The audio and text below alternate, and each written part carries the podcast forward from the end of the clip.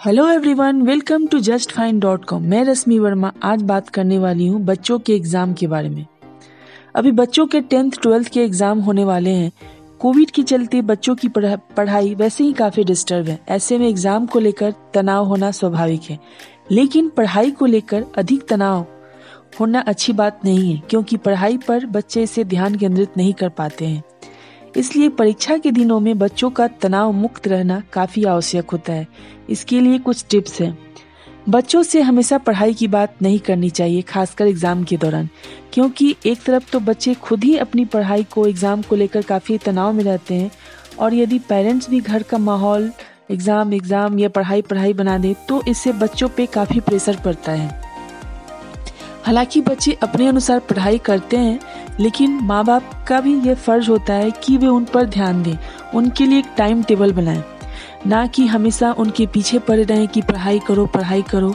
यह निश्चित करें कि बच्चा कब पढ़ेगा, कब खाना खाएगा, कब ब्रेक लेगा, क्योंकि यह सब एग्ज़ाम के दौरान काफ़ी आवश्यक होता है। इस समय बच्चों के खान पर पर भी काफ़ी ध्यान देने की आवश्यकता होती है। साथ ही यह भी ध्यान रखना चाहिए कि बच्चे की नींद पूरी हो। क्योंकि नींद पूरी नहीं होने से बच्चे तनाव महसूस करते हैं। उनके तनाव को दूर करने के लिए पेरेंट्स को बच्चों के साथ मिलकर मेडिटेशन, योगा भी करना चाहिए, साथ ही म्यूज़िक सुनना चाहिए और भी कई तरह के कार्यक्रम कर सकते हैं, जैसे बैठकर गपशप करना, ताकि बच्चों का मूड फ्रेश हो। इसके अलावे बच्चों को question paper sample question paper solve करने के लिए सलाह दी जानी चाहिए, क्योंकि इससे उनकी प्रैक्टिस बनती है।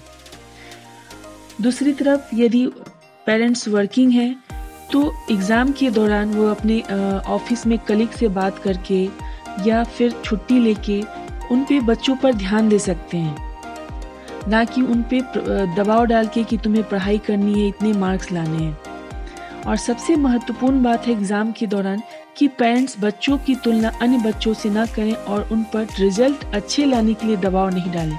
क्योंकि बच्चे में जितनी एबिलिटी होती है, उतनी एबिलिटी से वो तैयारी करते हैं एग्ज़ाम की सक्सेस होने की कोशिश करते हैं। लेकिन जब माँ बाप का सपोर्ट न मिलकर उन पर प्रेशर पड़ता है तो बच्चे काफ़ी तनाव महसूस करते हैं। अगर आप इससे रिलेटेड कुछ भी जानना चाहते हैं तो आप जस्ट फ़ैन के माध्यम से कांटेक्ट कर सकते हैं। इसके लिए nine nine two zero five nine double zero five zero पर कॉल कर सकते हैं या व्हाट्सअप कर सकते हैं या लिख सकते हैं info at the rate just fine dot com पर। Thank you